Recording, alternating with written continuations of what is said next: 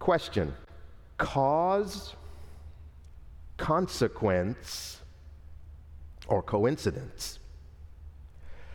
In 1867, a princess from the royal house of Italy was married. These were the incidents that surrounded the event. The bride's wardrobe mistress hanged herself. The colonel who was to lead the procession to the church fell off his horse with sunstroke. The palace gates failed to open for the procession because the gatekeeper lay dead in a pool of blood. Though the ceremony itself was not marred by accident, shortly afterward, the best man fired a pistol at his own head. The wedding party then went to the railway station where the official who had drawn up the marriage contract succumbed to a stroke.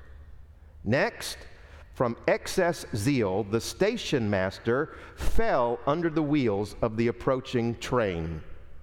At that point, the king, Victor Emmanuel II, refused to allow anyone to board the train, and the wedding party returned to the palace. The Count of Castiglione, who rode alongside the wedding carriage, was suddenly thrown from his horse and the wheels of the carriage passed over him, injuring him fatally. Cause, consequence, or coincidence? Not our text, but it comes from James chapter 1, verse 14 and 15. But each one is tempted when he is carried away and enticed by his own lust. Then, when lust has conceived, it gives birth to sin. And when sin is accomplished, it brings forth death. Cause, consequence, or coincidence. Shortly before noon on Sunday, June 28, 1914, Bosnian student Gavrilo Princip fired three shots, assassinating Archduke Ferdinand Francis heir to the thrones of Austria and Hungary. One month later, Austria Hungary declared war on Serbia. Four days following, Germany declared war on Russia. Two days afterward, Germany declared war on France. The next day, Great Britain declared war on Germany, and that's the beginning of World War I. Cause, consequence, or coincidence. Sow a thought, and you reap an act. Sow an act, and you reap a habit. Sow a habit, and you reap a character. Sow a character, and you reap a destiny. Cause, consequence, or coincidence. Our text, James chapter 1, verse 2 and 3. As I read these very familiar verses, ask yourself cause, consequence, or coincidence. James wrote, verse 2, chapter 1 Consider it all joy, my brethren, when you encounter various trials, knowing that the testing of your faith produces, and the New American Standard reads, endurance.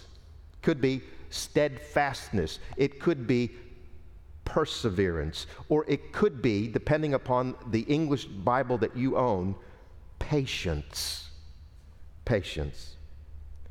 In chapter 1, verse 2, the Greek noun translated trial or temptation denotes any event however unpleasant, requiring a decision that inevitably has long term consequences. Any event, however unpleasant, requiring a decision that inevitably has long term consequences. Y'all already know this. Unbelievers, and they're all around us, they outnumber us. Unbelievers monitor the reaction of Christians to the various trials and temptations of life. Is there anything different about us? They're watching.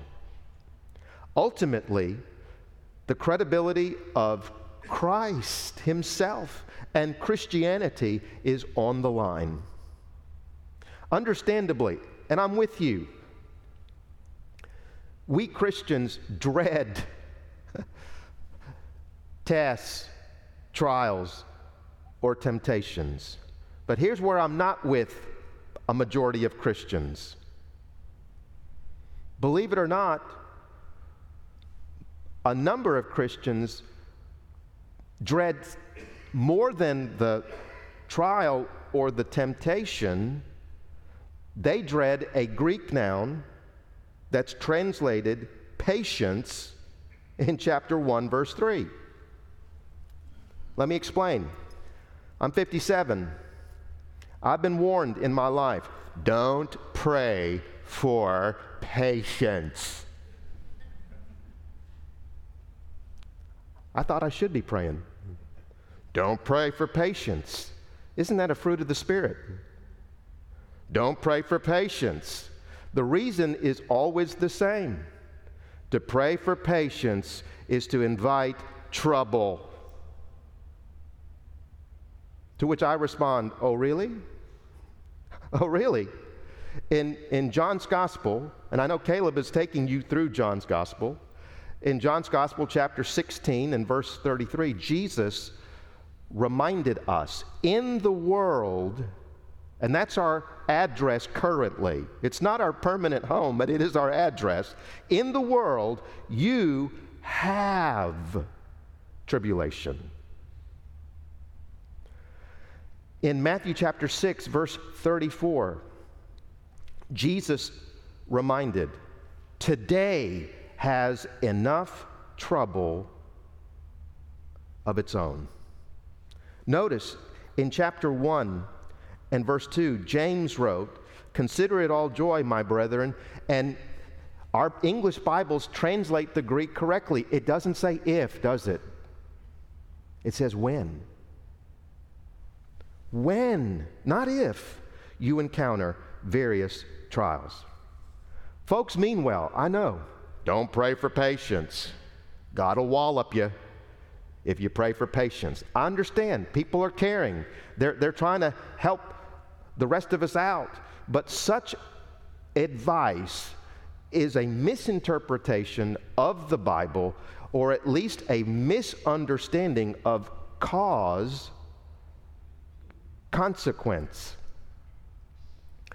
Y'all, to pray for patience does not cause trials and tribulations. On the other hand, patience can be, it's not necessarily guaranteed, but patience can be a consequence of trials and temptations. So, no matter what you pray, and y'all are a praying people, and even for those who don't pray at all, no matter what you pray, life's trials and temptations are inevitable. That's a first point. For those who are my note takers, you're wondering, okay, are there any points to this? Yes. The first point is no matter what you pray, life's trials and temptations are inevitable we read that God permits them. He permits trials and temptations, but he doesn't plan them according to James chapter 1 verse 12 and 13. Blessed is a man who perseveres under trial. For once he has been approved, he will receive the crown of life, which the Lord has promised to those who love him. Let no one say when he is tempted, believe it or not, this is the same word in the Greek as is translated trial in verse 2. Let no one say when he is tempted, I'm being tempted by God, for God cannot be tempted by evil, and he himself does not tempt anyone. As part of life, temptations and trials happen. God is not behind them, but God does permit them. He could stop them. Sometimes He does. He permits them to happen, and He allows them to be an opportunity to take a test. I'm a professor. I've yet to have a student say, I'm so happy for the test today. Thank you so much. I've never gotten a thank you note for a test. And God has probably not received enough praise and worship because of a test. Now, we'll praise and worship because the test is what? Over. But that's not here what the scripture is calling us to do. A second point, and there's only two. No matter what they are, life's trials and temptations test our faith.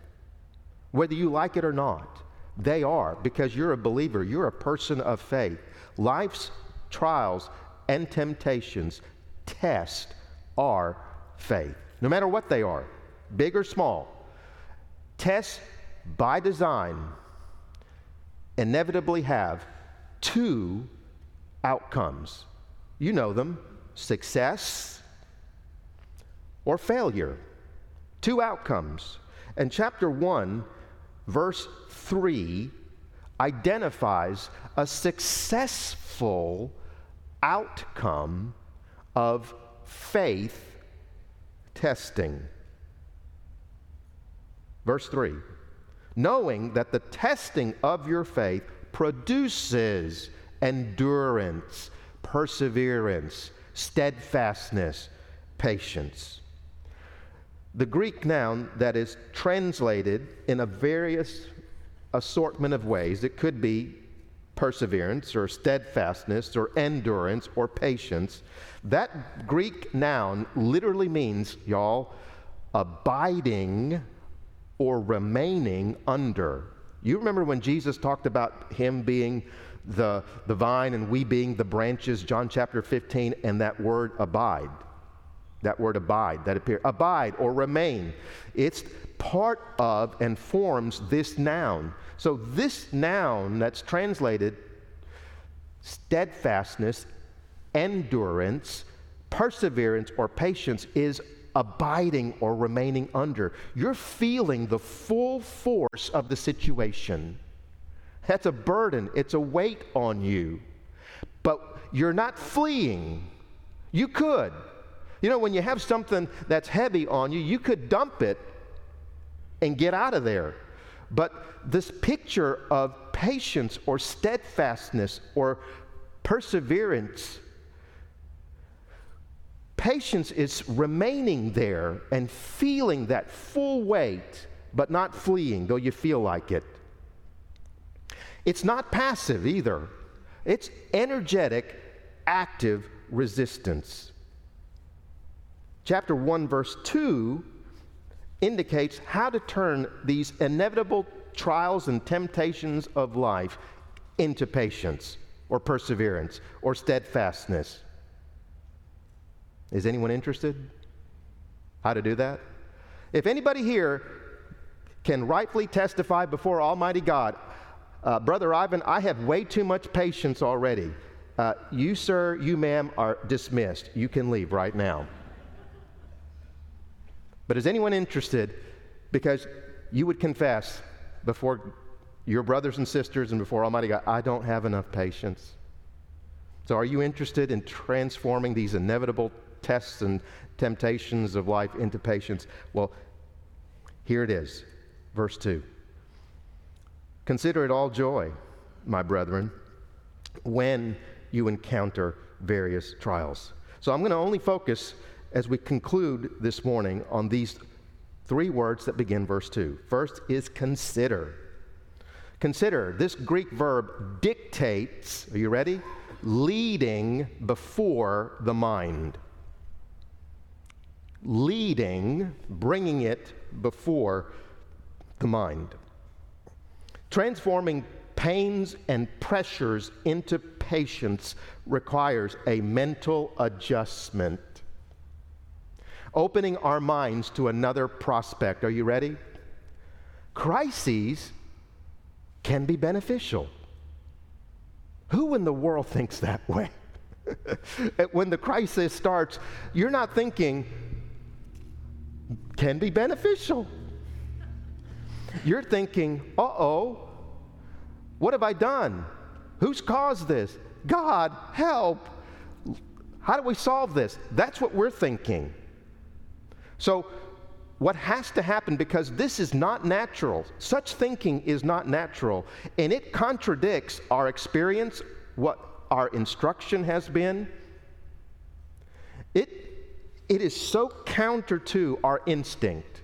But when the crisis happens, you have to be open to the possibility that this can be for my good. This can be beneficial. I'm quoting him not because he was a godly man.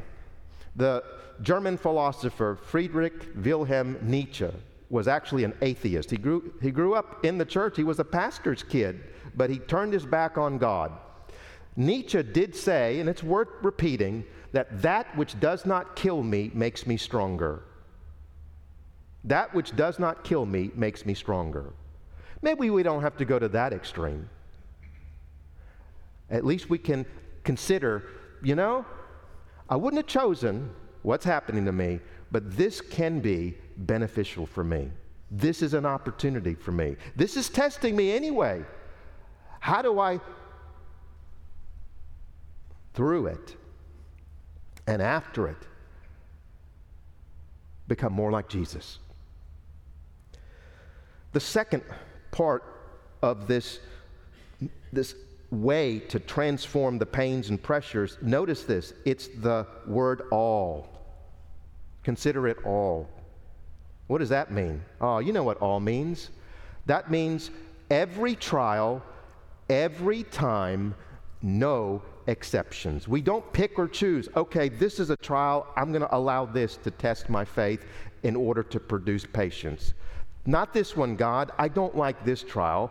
I, I want this one short circuited. I want this stopped quickly because I don't want to deal with this one.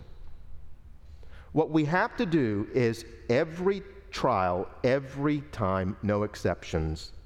Because you understand that consistency is crucial when you're establishing a good habit. You got to do this every time. To break the old habits and to establish a good new habit every time. And you know as well as I, it's not a matter of if the trial or the test or the temptation is coming, but when. And every time, lead it before your mind. Every time, crisis can be beneficial. And then finally, notice this the word joy. And we sang about joy today in all sorts of circumstances. No, you don't have to be grateful. God, I'm so happy that, that all my radiator fluid is out, and I'm so happy that I'm here stranded on the interstate. Thank you so much.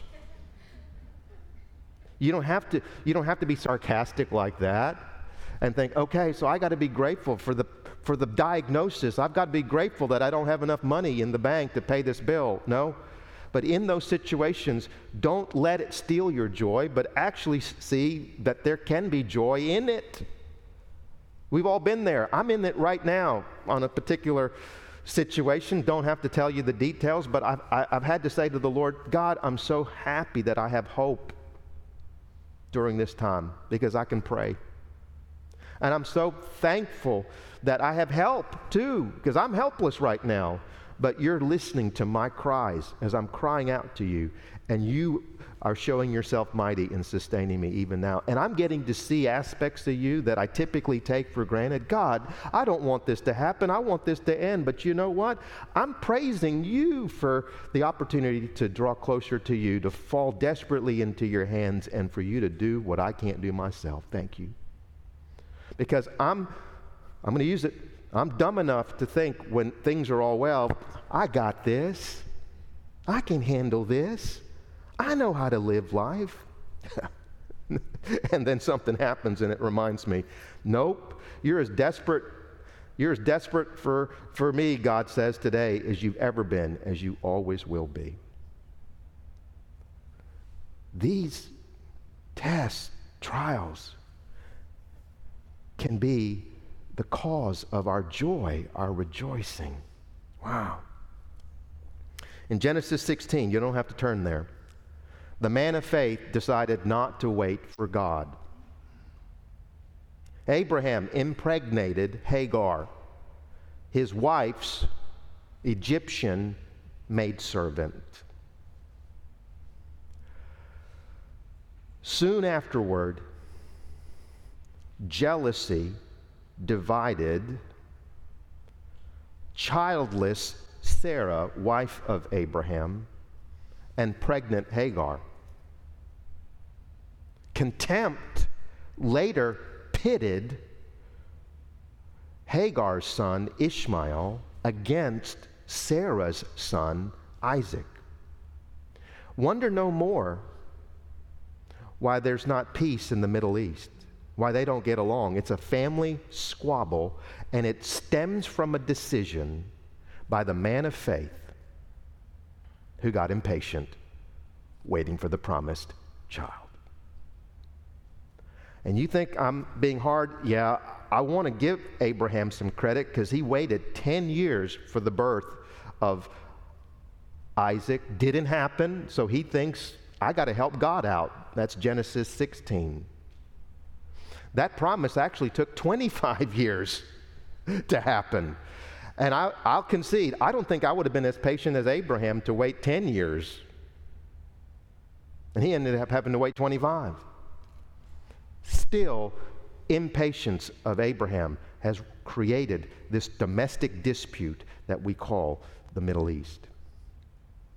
At North Hanover Mall in Hanover, Pennsylvania, the driver of a pickup truck detained by, can you believe this, six parading circus elephants in the parking lot of that mall, honked repeatedly, causing a stampede. The animals broke a van window, sat on parked cars, and crashed through the Sears Auto Service store before their trainers calmed them down. And a shocked crowd watched, mesmerized. Y'all, impatience does not frighten me. Impatience does. Consider it all joy, my brethren, when you encounter various trials, knowing that the testing of your faith produces patience. And we don't need to tarry any longer, but if you wanted to wait, I could tell you all the times that when I was impatient, man, I messed things up. I made things a whole lot worse than they could have been. Patience doesn't frighten me. I pray for patience because I know this fella needs more patience. I pray for it. Impatience scares me.